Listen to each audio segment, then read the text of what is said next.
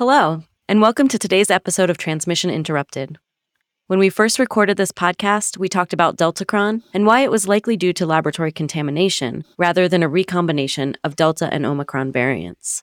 Between recording the podcast and getting it to your ears, this actual recombination occurred. So at the end of the podcast, we'll catch up with our guests and check in on the news. Thanks for joining us for Flu Rona and the future of respiratory virus season. This is Transmission Interrupted, the podcast series from NETEC, the National Emerging Special Pathogens Training and Education Center.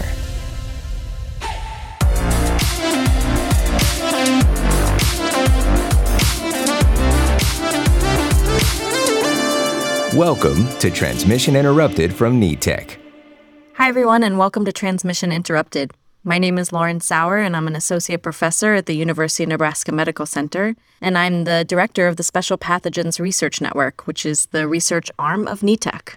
For those of you not familiar with NETEC, our mission is to set the gold standard for special pathogen preparedness and response across the health system in the United States, with the goals of driving best practices, closing knowledge gaps, and developing innovative resources. NETEC works alongside and in cooperation with the CDC and is funded by ASPR, the Assistant Secretary for Preparedness and Response. On today's episode, we have two very special guests. Dr. Jared Evans is a virologist and infectious disease expert at the Johns Hopkins Applied Physics Laboratory. And Dr. Anish Mehta is a professor in the Division of Infectious Diseases at the Emory School of Medicine and one of our fearless NETEC PIs. Thank you both so much for joining us. Jared, Anish, do you want to tell us a little bit about yourselves? We'll start with Jared. Yes, I'm Jared Evans. I'm a senior research scientist at Johns Hopkins Applied Physics Laboratory. I'm a molecular virologist by training, and I work in the research and exploratory development department here at the Applied Physics Lab. My research focuses on viral emergence from different scales with respect to the molecular level all the way up to the population genomics level. We marry in new engineering capabilities, including microfluidic droplet technologies and next generation sequencing, in order to develop new modalities in combating emerging pathogens. Thanks so much. And Anish? Hello, everyone. It's a pleasure to be here today. Thank you for having me. My name is Anish Mehta. I am a professor of medicine and infectious diseases at Emory University in Atlanta, where I specialize in the care of transplant and oncology patients. I also have the pleasure of collaborating with wonderful scientists on uh, antiviral research and vaccines against viruses. I also have the honor of being one of the co principal investigators of NETEC and leading this wonderful group of people as we elevate the level of preparedness for our healthcare systems and research infrastructures across the country for this pandemic and the next one. Thanks both so much for joining us. I can't think of two better experts to talk a little bit about flu rona and Deltacron and all of these combinations of viruses and variants. All the things we've been talking about over the last year as we sit in flu season and continue to deal with the challenges that the COVID 19 pandemic creates.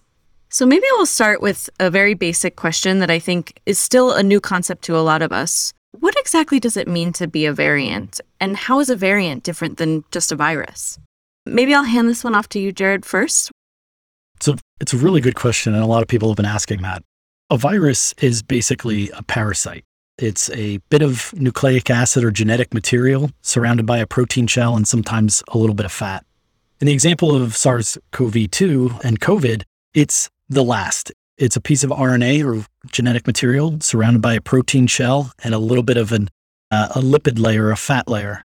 And viruses can be grouped based on these types of characteristics what type of genetic material they have, what type of structural material they have. And sometimes they're named after the disease they cause, like hepatitis viruses. One of the other things that viruses do, especially viruses like COVID and, and flu, is they all mutate. And the more susceptible hosts there are, there's no immunity. And so they can move through these populations and replicate and make more of themselves. And, and they're relatively error prone, so you can start to get mutations. SARS CoV 2 is a virus, COVID 19 is the disease. And the original virus genome, or the genetic material, was sequenced and, and, characterized very early on. And as it spread and ran into different populations with different levels of immunity, mutations started to show up in that genetic material. And that's what a variant is it's a mutated version of the original. And so you can base different variants back to its ancestor, and you can bin these variants as variants of concern, variants of interest, things like that. And these can be based on shared attributes such as clinical outcomes. Is a variant always worse than the original virus? No, actually, a lot of times viruses, as they get into populations and adapt to be able to survive in that population, they actually become weaker. That's not always the case, but if there is enough immunity, viruses will want to, to stick around. And so they'll find mechanisms where they can kind of coexist with the population that it wants to affect, infect and find mutations that are not neutralized by immunity or taken out of their own population. But also, they don't want to really kill their host too fast because then they can't make more of themselves. So oftentimes they become they become uh, a little uh, attenuated or a little weaker. But again, it's not always the case. You mentioned that the variants are found through sequencing and characterization.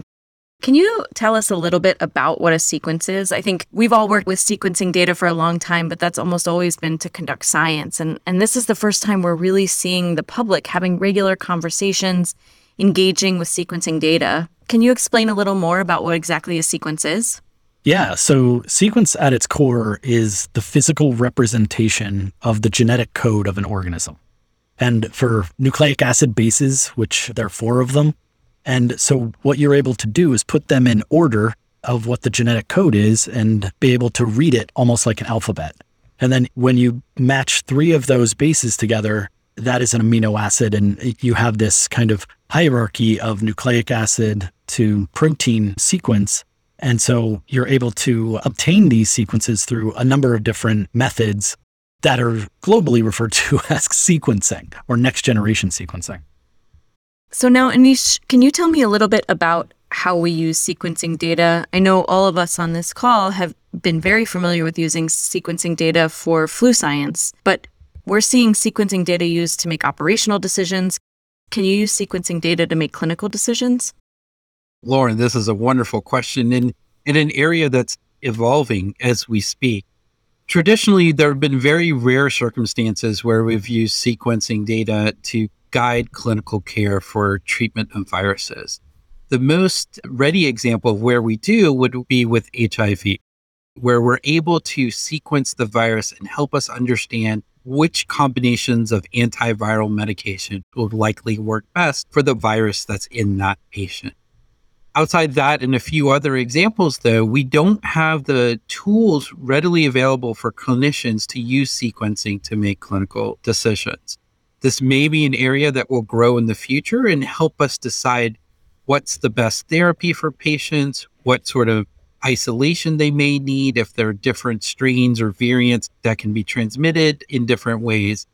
But at this point in time, sequencing primarily is in the area of basic science research or translational science research, where the samples are evaluated by sequencing mechanisms, and we get data weeks to months down the road, and that's all compiled together to really understand the science more. More recently, our epidemiologic scientists have been collaborating with sequencing scientists, our virologists, to really try to understand transmission by using sequencing techniques to understand the spread in our community using these sequencing techniques. And this has been really helpful for understanding where things are moving as far as viral outbreaks go. This is true for flu virus, this is true for coronavirus and other viruses. And what we really hope to see in the future is more investment and more ready availability of sequencing data for clinicians and healthcare systems to guide not only how they care for the patients, but what resources they need to make sure are in place some sequencing data may tell us that these viral infections are more likely to be outpatient infections than inpatient infections, and we can focus resources there. Or we get information that tells us we're seeing spread of a virus that has a sequence that would indicate there's going to be more severe disease. So we need to have more ventilators ready. We need to have more staff ready in our ICU. We're just not there yet, but we hope that COVID can be used as an example for why we need this investment for our country and the entire world moving forward.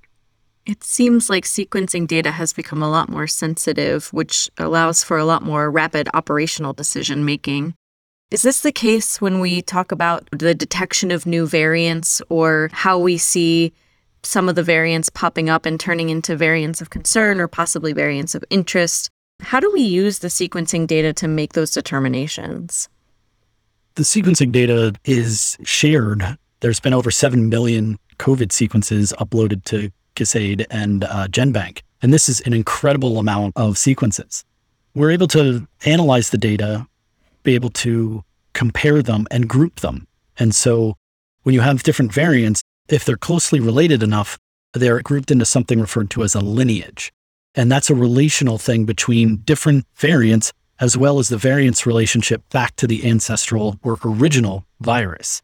And so you're able to look at how the virus emerges, where it emerges, when it emerges, and be able to understand the transmission pathways, what the roadblocks in place or the rules in place, like masking, social distancing, and different public health measures that were taken. And did the variant disappear? Did it get worse? And that type of information is able to be able to look across the different variants that emerge and be able to group them in a way that they're able to be useful for epidemiological studies. So, is this what happened with Deltacron? It seemed like that was a conversation around a merged variant that just emerged and then disappeared. Or did something else happen there? So, the case of Deltacron is how people are referring to it is, is actually a case that is contamination.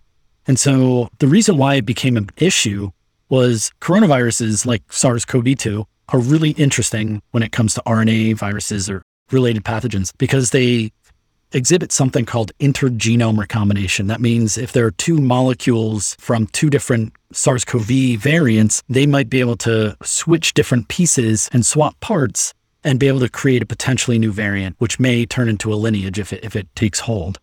So when the researchers sequenced a number of clinical samples and they found something that looked like an, a combination of Delta and Omicron variants, they thought this was true recombination between two lineages. It turned out that it wasn't the super variant that they thought it was.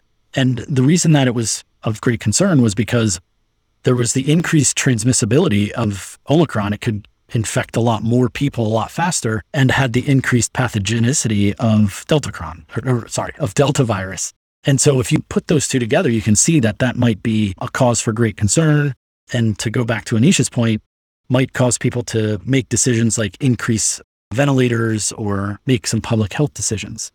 The issue was that once the data was uploaded into these public repositories, GISAID and, and GenBank, other researchers were able to take a look at this information and do a little bit of a deeper dive into it. And it appeared that it was contamination.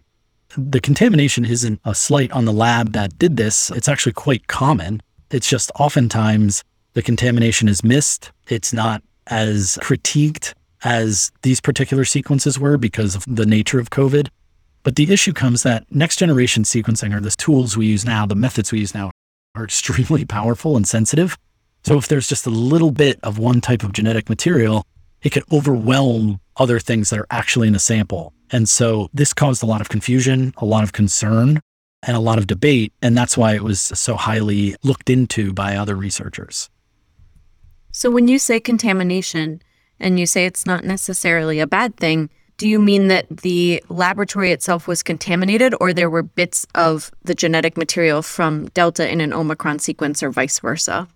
So, what I mean by contamination is if a lab is processing samples that contain Omicron and other samples completely separate that contain Delta, there might be cross contamination just because things get in the air, things are on surfaces, and then the issue here was based on the fact that primers, which are little pieces of DNA that are necessary for sequencing, preferentially bound to Omicron sequences.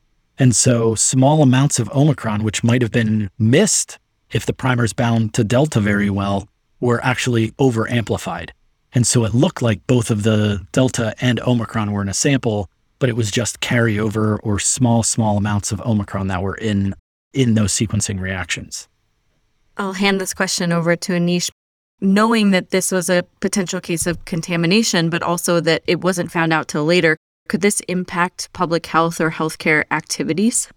Uh, that's a great question, Lauren. And, and definitely when we see events like this, as Jared just described, they can have an impact on what's going on in the community, what's going on in healthcare systems in multiple ways. And it really underscores what Jared was talking about the need to have scrutiny, good scientific evaluation of any data that's coming out and make sure that we've really looked at it for all angles. So sometimes when we get these early pieces of data, we can see either over optimism or over pessimism based on that data coming out. We get very concerned sometimes when we see this that there's something new that's going to dramatically impact what we do. And sometimes that leads to overreaction. And that's why we have to temper sort of our reaction to these new pieces of data until they can be fully evaluated and make sure that we, again, use all the data we have available to make decisions, not only for our patients, but for our healthcare systems and our community. So I want to switch gears a little bit. This conversation has me thinking about another portmanteau that we've seen a lot in the news lately. People have been talking a lot about Flurona, which is a combination of flu and COVID that we're seeing being reported in our hospitals, in our emergency departments. Jared, can you tell me about Flurona? Is it possible for two viruses to actually merge? So that's a that's a really good question. And to pull the thread a little bit on what Anish was saying is this was another example of where it got into the popular press, similar to Deltacron, and there started to be a let's say a, a public outcry for or towards whether the measures we're taking will work. You know, is there going to be is our vaccine going to still work? Is the flu vaccine going to work this year? I know that's not a, the original question, but the, the answer to can two different viruses merge? The basic answer is yes. However, those viruses need to be extremely closely related. So, two flu viruses can merge. That's actually very common. And as I said before, recombination can occur in coronaviruses, but it's not going to happen between flu and coronavirus. They're two very, very different viruses.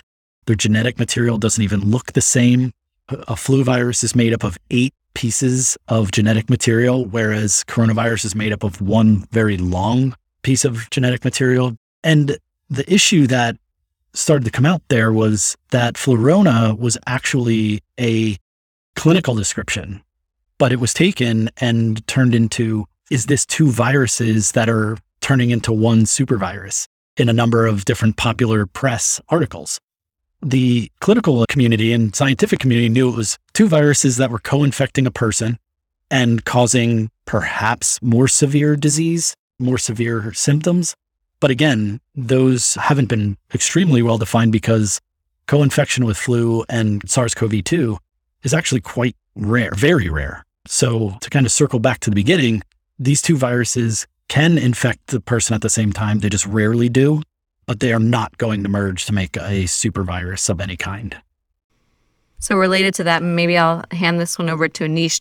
Do you think the rarity of co infection with flu and coronavirus is because we've seen so much less flu in the community in the past two years since we have had all these other activities around masking and, and social distancing that has limited flu spread?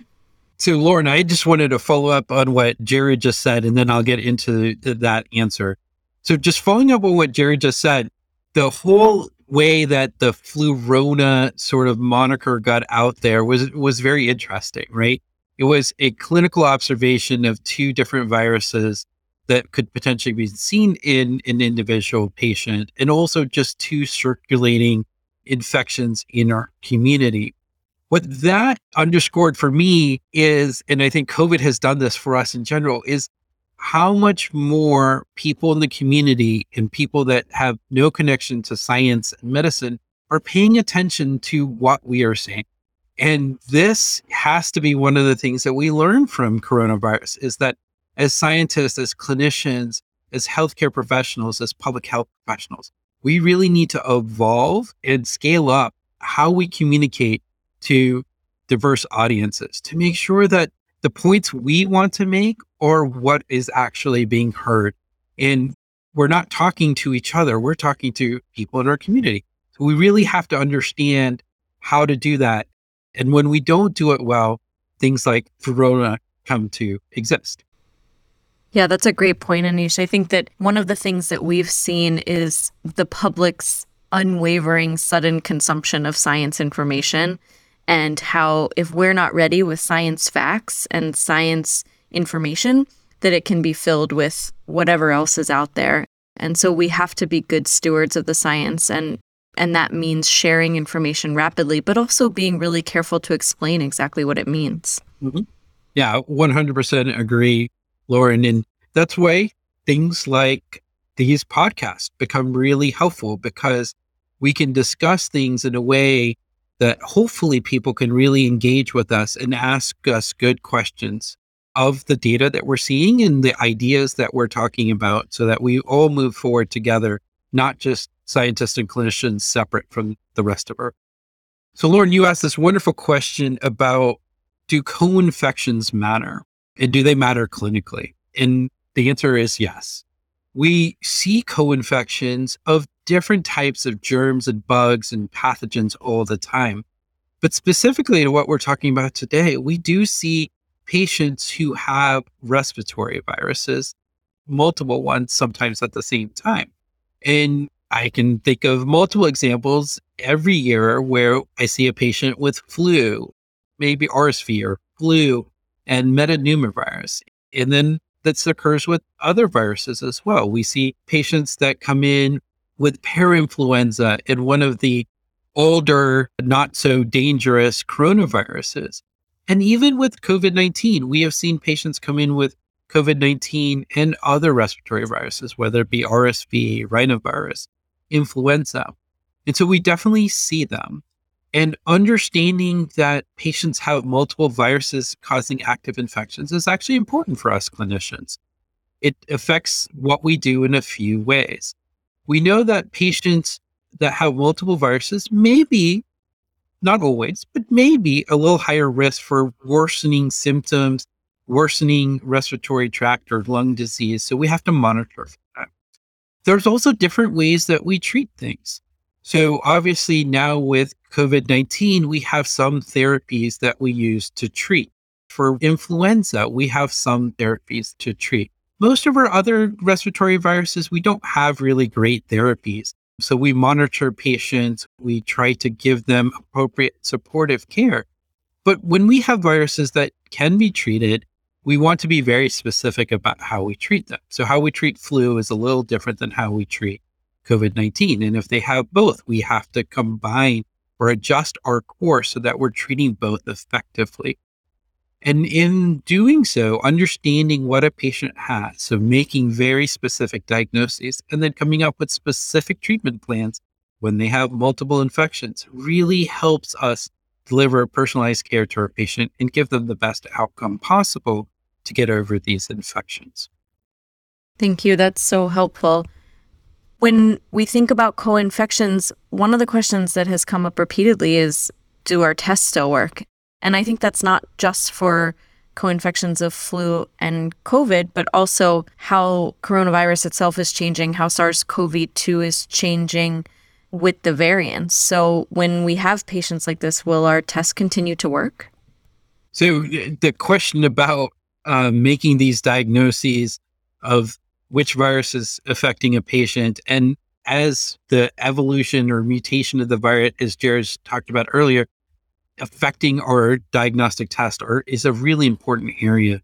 We have seen at times when a virus changes, certain tests don't work very well.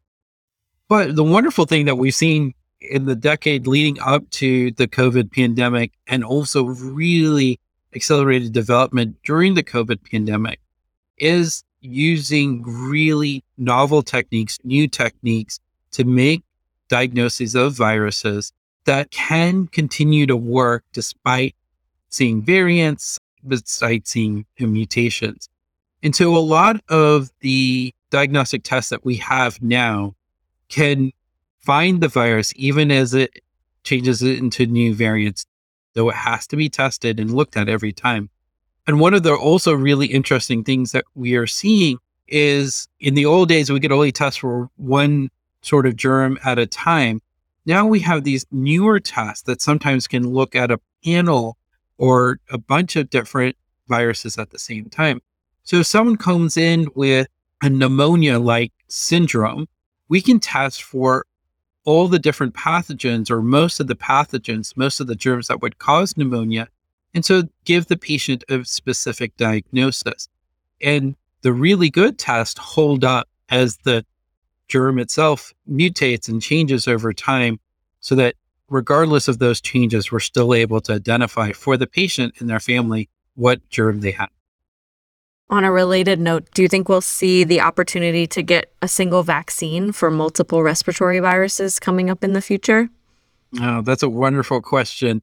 The goal of creating vaccines that will cover lots of uh, viruses, I think, is really important. But it goes back to a point that Jared talked about earlier. These viruses are are similar in many ways. They're made up of this genetic material, nucleic acids. But when we look at them more closely, as Jared mentioned, they're very different on that molecular level. And not only their nucleic acids, the genetic makeup, but the types of proteins and how those proteins look, which are really important for how our immune system responds to them and also how we design vaccines. And so I think it's really important for us to keep going down the pathway of creating universal influenza vaccines or universal coronavirus vaccines. However, there are so many different viruses out there that I don't think we'll find one that will cover multiple species or multiple families of viruses. We really have to develop for each one of those species specific vaccine. So I'd love to hear what Jared had to, to say about this. Yeah, thanks. And you jump in there. So, one of the challenges with making flu vaccines is that it evolves extremely fast. It has a very high mutation rate. And so that's why you have to have a, a new vaccine every year. There are other things that go on that, like vaccines don't create lifelong immunity for flu. And the lifespan of the, the COVID vaccines, the SARS CoV 2 vaccines. But the one good thing is that the virus mutates slower than flu. So you have to marry those two things together. Uh, what is the mutation rate? What are the targets of neutralization? Can you just target one piece of a, of the virus with antibodies and make it a simple vaccine? Or do you have to target a number of different things? So the mutation rate is, is going to be a major player. And that's been the greatest challenge with the flu vaccine every year and for a universal flu vaccine. People are pioneering uh, new research in evolutionary models um, including us at APL, and being able to try to predict what the virus is going to be for the next year, next two years, next five years, in order to make better vaccines. And the other thing about that is also being able to create vaccine delivery systems that are able to increase your immune response. You know, up until SARS CoV 2, we were using pretty old technologies. And so now with this pandemic, it's really opened the doors to other modalities, different types of testing, more rapid understanding of what the vaccine can do, faster clinical trials. Not that faster is always better, but being able to look at different modalities of vaccine, different ways to increase immune responses, including things called adjuvants, which upset your immune system so you're able to develop a, a stronger response and then looking for things that make a more robust immune response that lasts for a longer time. You know, so you don't have to get vaccinated every year or every two years. And that's also requires some basic research in immunology to understand the true factors that go into immune response to vaccines. All those things together are really uh, complicated, but those are things that need to be done in order to to develop a stronger uh, vaccine, let's say, portfolio to attack these types of uh, pathogens. On that comment about the mutation rate, I think we have heard a lot about the fast mutation rate of flu repeatedly in the conversations around universal flu vaccination development.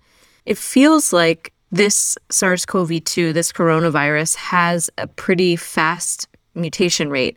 Is that true of all coronaviruses, or is it just that we're feeling like it has a fast mutation rate because we're hearing about every single variant that pops up in our newly strengthened surveillance system? That's a really, really good question. And I'm not sure that there's a 100% answer for that. One of the factors that goes into that is that flu evolves every year because of a high error rate and also because it tends to target vulnerable populations. And um, it also meets with a vaccine every single year that it has to get around. Coronavirus seems to be in the lab have a slightly lower mutation rate, but in the population, it seems to be evolving quite fast because it keeps hitting naive populations. And so it's able to have this large area of evolutionary playground where it can try different things out. Different variants can emerge within a single individual. They're able to then find a naive person. Can it get around the vaccine? And you can have breakthrough, things of that nature. So the true mutation rate of coronavirus, we have a good idea what it is, but the true understanding of what it is at a steady state is not going to be known until there's an immune, um, there's a population that's immune where there's herd immunity, and then we'll understand better what it's, what it's able to do. And it won't always be static. Mutations within the, the genome might cause it to mutate faster. So it, it could become a feedback loop there. Jared, uh, let me jump in and, and add an additional factor that might be influencing the way that we think about this. And feel free to correct me if I'm wrong.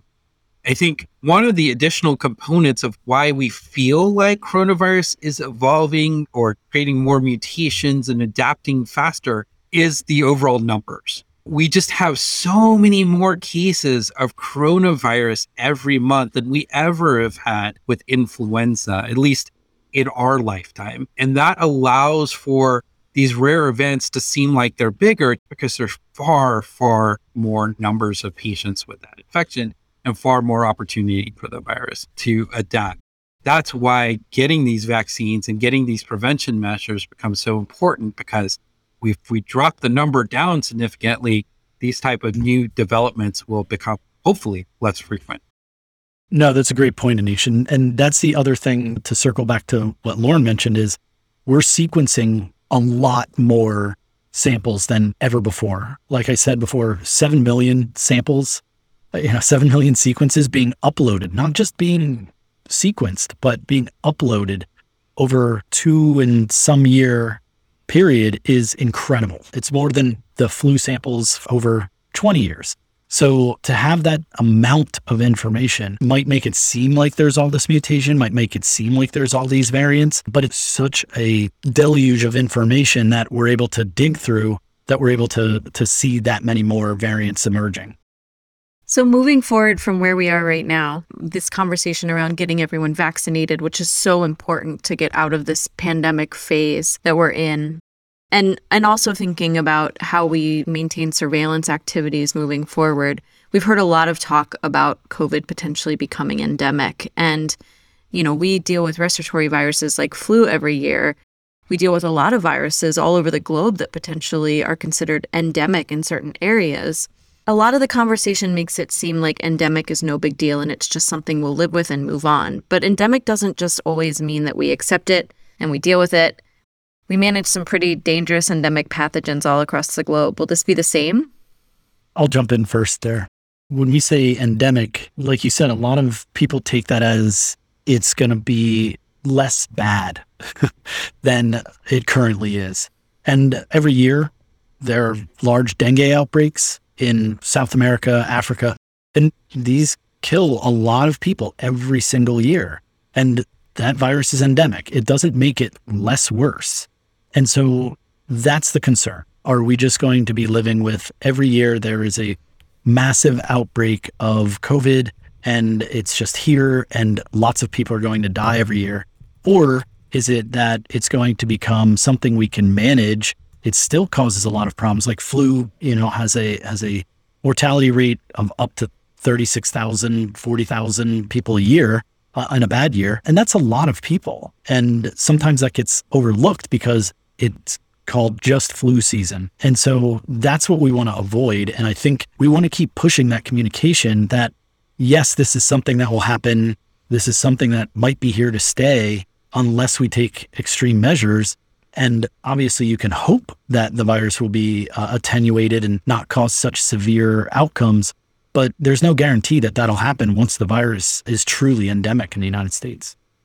Yeah, those are wonderful points, Jared. I have the same concern that that you guys have both expressed that we're all banking on this becoming endemic and endemic meaning less impactful. Hopefully that's true. If it becomes endemic, that we end up with a pathogen or a virus that's less pathogenic or less harmful to each one of us and therefore less impactful to our community. But also, endemic events can lead to severe disease and extinction in uh, previous history of other species. And so I think we we need to stay focused on really preventing infections. And we here at NETEC, we talk a lot about really being prepared to prevent every pathogen and any pathogen. And that's what we need to do as sort of a global community is really use COVID as broadening our resources to prevent infections. But specifically, when we're talking about COVID, Jared had mentioned this wonderful uh, science of improving our vaccine reliability, our ability to deliver vaccines. But that's part of what we need to do is actually deliver those vaccines. So we focus so much of getting the vaccines in the countries where they're being developed, but there's still transmission of COVID and for decades of influenza in areas that don't have access to vaccines. And more importantly, fundamental healthcare, getting really good public health and healthcare across the world that includes delivering vaccines would really be the primary thing that will bring down the impact of COVID 19, bring down the impact of influenza, and bring down so many other infections that get transmitted if we can just elevate the level of public health and healthcare delivery across the country and across the world, we'll really see more dramatic impacts than this potential conversion to making it endemic. Do you think there's also a role for non pharmaceutical interventions? So, just thinking about the reduction in the number of flu cases globally that we've seen in the last few years, is there an opportunity to leverage some of what we've learned in COVID about reducing disease transmission maybe some of these interventions are on the more restrictive side that we don't need to implement on the day to day. But are there some lessons that we've learned here that we can keep these interventions going along to improve our overall respiratory virus hygiene, so to speak? So, Lauren, I think you're bringing up a great point that we focus a lot in what we talk about pharmaceutical interventions or therapeutic interventions. But a lot of what has protected us over the last century and has actually really protected us during COVID 19 are non pharmacologic interventions, which can be paired with pharmacologic interventions, but really are the bedrock of preventing infectious diseases. And so I think we've learned a lot in COVID about how crowding and population migrations, how climate change, all of these things affect the spread of infection around the world. And then, even in more local environments, having the ability to have good nutrition, to have masks that work, to have ventilation, all these sort of things really help us bring down the impact of things like COVID 19. One last question on the science side the speed of science has just been absolutely incredible. And I think in some ways you can almost think about that as a non pharmaceutical intervention because we're gaining so much information every day about COVID 19 and how we deal with these variants, how we discover these variants, how we understand how the virus spreads in populations, how co infection is working in our health populations. How can we leverage some of this incredibly fast, efficient, and good science to improve how we understand respiratory viruses more broadly? That's a really good question. I, I think it'll give a, a more global view of what these pathogens are and what they're capable of. I think that being able to accumulate huge amounts of information will be useful for data science, bioinformatics science, and prediction analytics to look at the way that you can build parameters or rules of how a virus will emerge. And also being able to develop a more global net of surveillance and be able to say these are factors that when you have them, you have a likelihood of an emergent event, a new virus jumping from a species or uh, having an outbreak on a college campus, whatever your area of, of interest might be. And the other side of it is being able to take all of the information that you get and apply it against different problem sets. You know, we talked about vaccines. I think that obviously that's something very important because it's human nature to want to get a shot and all the problems go away. You know, the pharmaceutical inventions, interventions, as we just discussed. But the other thing is being able to take a step back and look at where investment was made in the research and where the biggest impact was made from out of that research will be really useful across a number of different pathogens. There were tried and true methods for things like flu, RSV. Investment in those areas were pretty specific. But now understanding that we had a pandemic that seemed to outwit all of the all of the tried and true methods and we needed to bring to bear some really novel ideas to to even get it to heal a little bit. It's you know it's still around. It's still a problem. It's not gone away. But to even get it to heal a little bit has really shown that we need to expand our thought processes and and at different areas for things like flu different things like ebola anything that can have an emergent outbreak and be able to leverage those new target points that we've identified through through the pandemic will really bring to bear some some new technologies and big breakthroughs in things that have been moving forward, but maybe not at the accelerated pace that we saw with COVID science and surveillance. Yeah, Jared, just to follow up on those great points, I think science and scientific data have got to lead the way and have led us to all the important breakthroughs and interventions and reduction of harm that we've seen in COVID organizations like ours, like NETEC, is very much dependent upon the scientific data to understand what we need to go out and teach about, what we need to train about, what we have to prepare healthcare systems and healthcare providers for. So, what I really hope is that we use this example of this accelerated pace of science, the accelerated discovery that Jared's just been talking about for COVID, for us to all really understand how impactful investment in science and specifically investments in scientists in allowing them and giving them the platform to do the work and explore these novel ideas, how impactful that is to all of us, whether there's a pandemic going on or not. Human health is going to be growingly dependent upon the data that we get from these scientists. We need to invest in them, we need to nurture them, and that we can hear more from people like Jared Evans as we move forward. I think that's the perfect note to end on. The science that we've built around COVID 19 and continue to build, and the evidence base that just continues to grow is incredible. And everything we've learned, I think, will continue to impact what happens to our respiratory virus season. And I think this has been an incredible discussion. I really appreciate you both being here. Thank you so much for joining us today to discuss Flurona and the future of respiratory virus season. We have a lot to look forward to on the science side. And I think if we can be good messengers of that vaccine message to our broader communities and the global population and make sure we get that incredible science into the hands of people who can get vaccines across the planet, we'll be quicker out of this pandemic and better for it. So, thank you both so much for joining us. It's been a great conversation. I appreciate your time.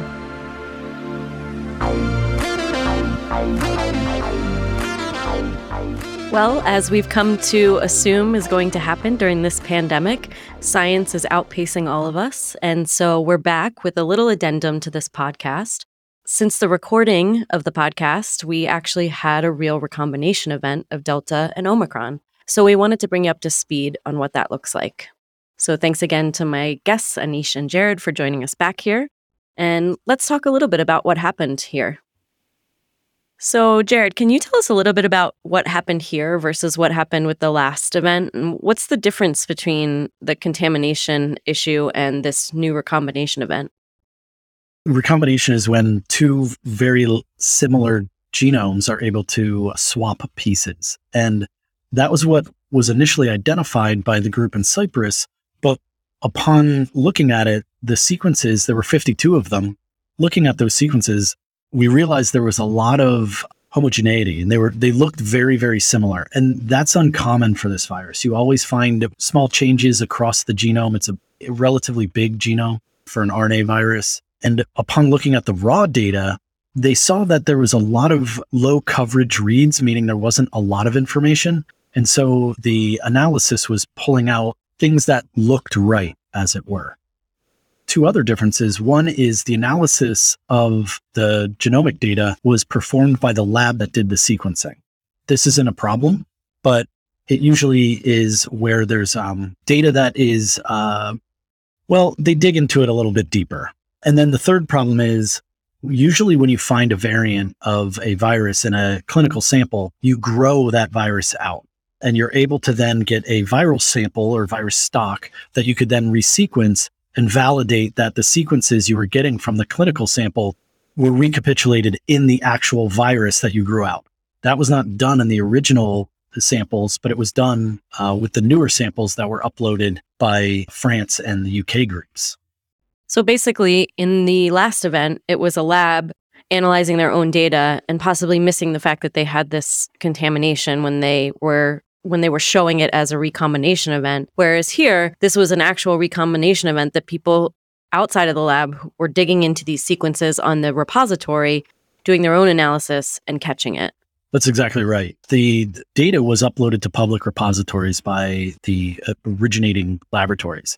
And they had uploaded the genomic sequence to get it out as fast as possible and hope that people would look at it like the first group did. And they were also validating in their own lab whether they could grow the virus out of the clinical samples or they were looking at other sequences to see if they could see this across more and more samples. And while they were validating their own data, an independent investigator in Washington, D.C., named Scott Nguyen, he found some recombinants or evidence of recombination in samples that were produced by the, the French group. And that was then followed up with publications from the French group that they were able to grow the virus out of the samples and validating their own data. That's interesting. So, why is growing the virus out of the samples so important in this process? So, I'm not going to get into the Koch's postulates or, or anything like that, but one thing that you want to be able to do is validate the clinical samples that harbor a genomic sequence for a pathogen, in this case, SARS CoV 2, with an actual virus that you can grow out of that sample. It's not always possible to grow the virus out for different reasons. You know, low levels of virus or the sample got too warm and then too cold, freeze thaws can kill the virus.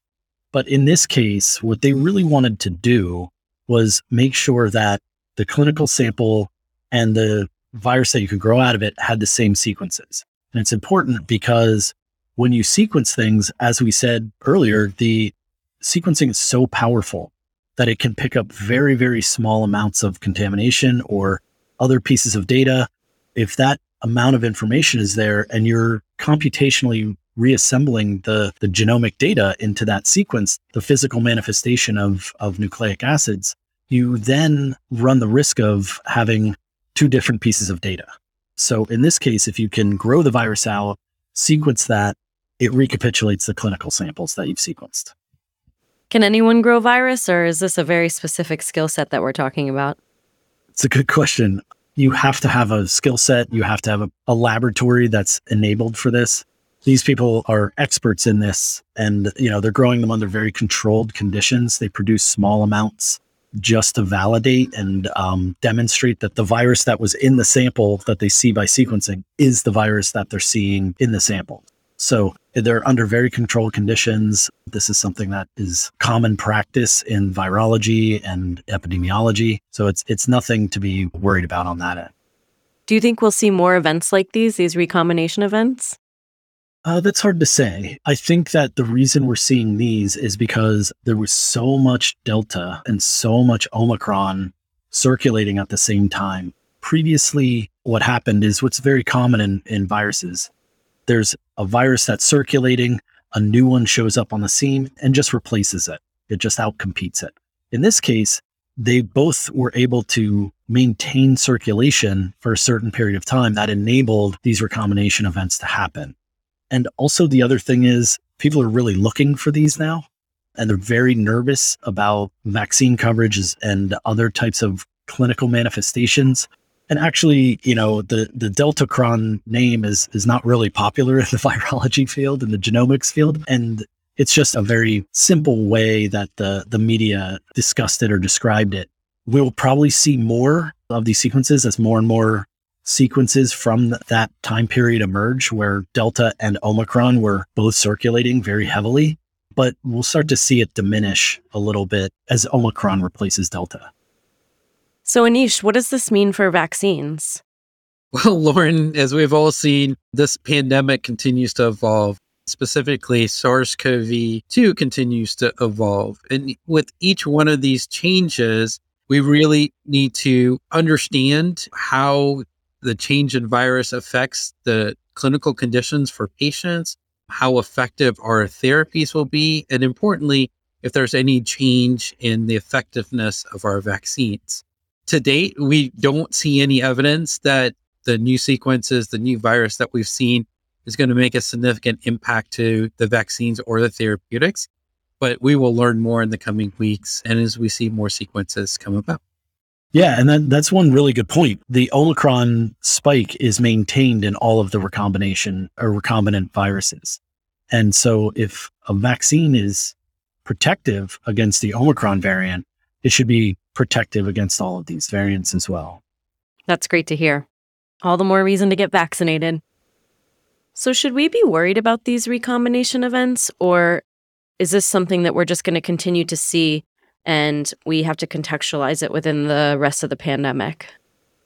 I think the take home is these are something to keep an eye on, but due to their rare events, they're not something to be overwhelmed or terribly frightened by. And the protection of the vaccine and the coverage of the vaccine that are available should protect people from these particular events.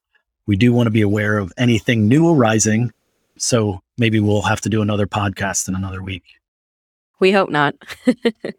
Jared, Anish, thanks so much for joining me again. Hopefully, this is the last time we have to come back together to talk about Deltacron, but appreciate you coming back to keep us up to date. It's uh, always a pleasure to be on with this distinguished crowd. Thank you, Lauren. This was great. A lot of fun. For those of you listening at home, thank you so much for tuning into this episode on Flurona and the future of respiratory virus season. We hope you'll join us for future episodes on a wide range of topics, from healthcare worker safety to personal protective equipment, and even more about infectious diseases of all kinds. If you have any questions for us or ideas for future shows, please feel free to contact us at info at netec.org or you can find us on the web at netec.org slash podcast, where you can subscribe to future episodes and find out more information on today's topic. We'll see you next time on Transmission Interrupted. You've been listening to Transmission Interrupted, the podcast series from NETEC, the National Emerging Special Pathogens Training and Education Center. Learn more at netec.org.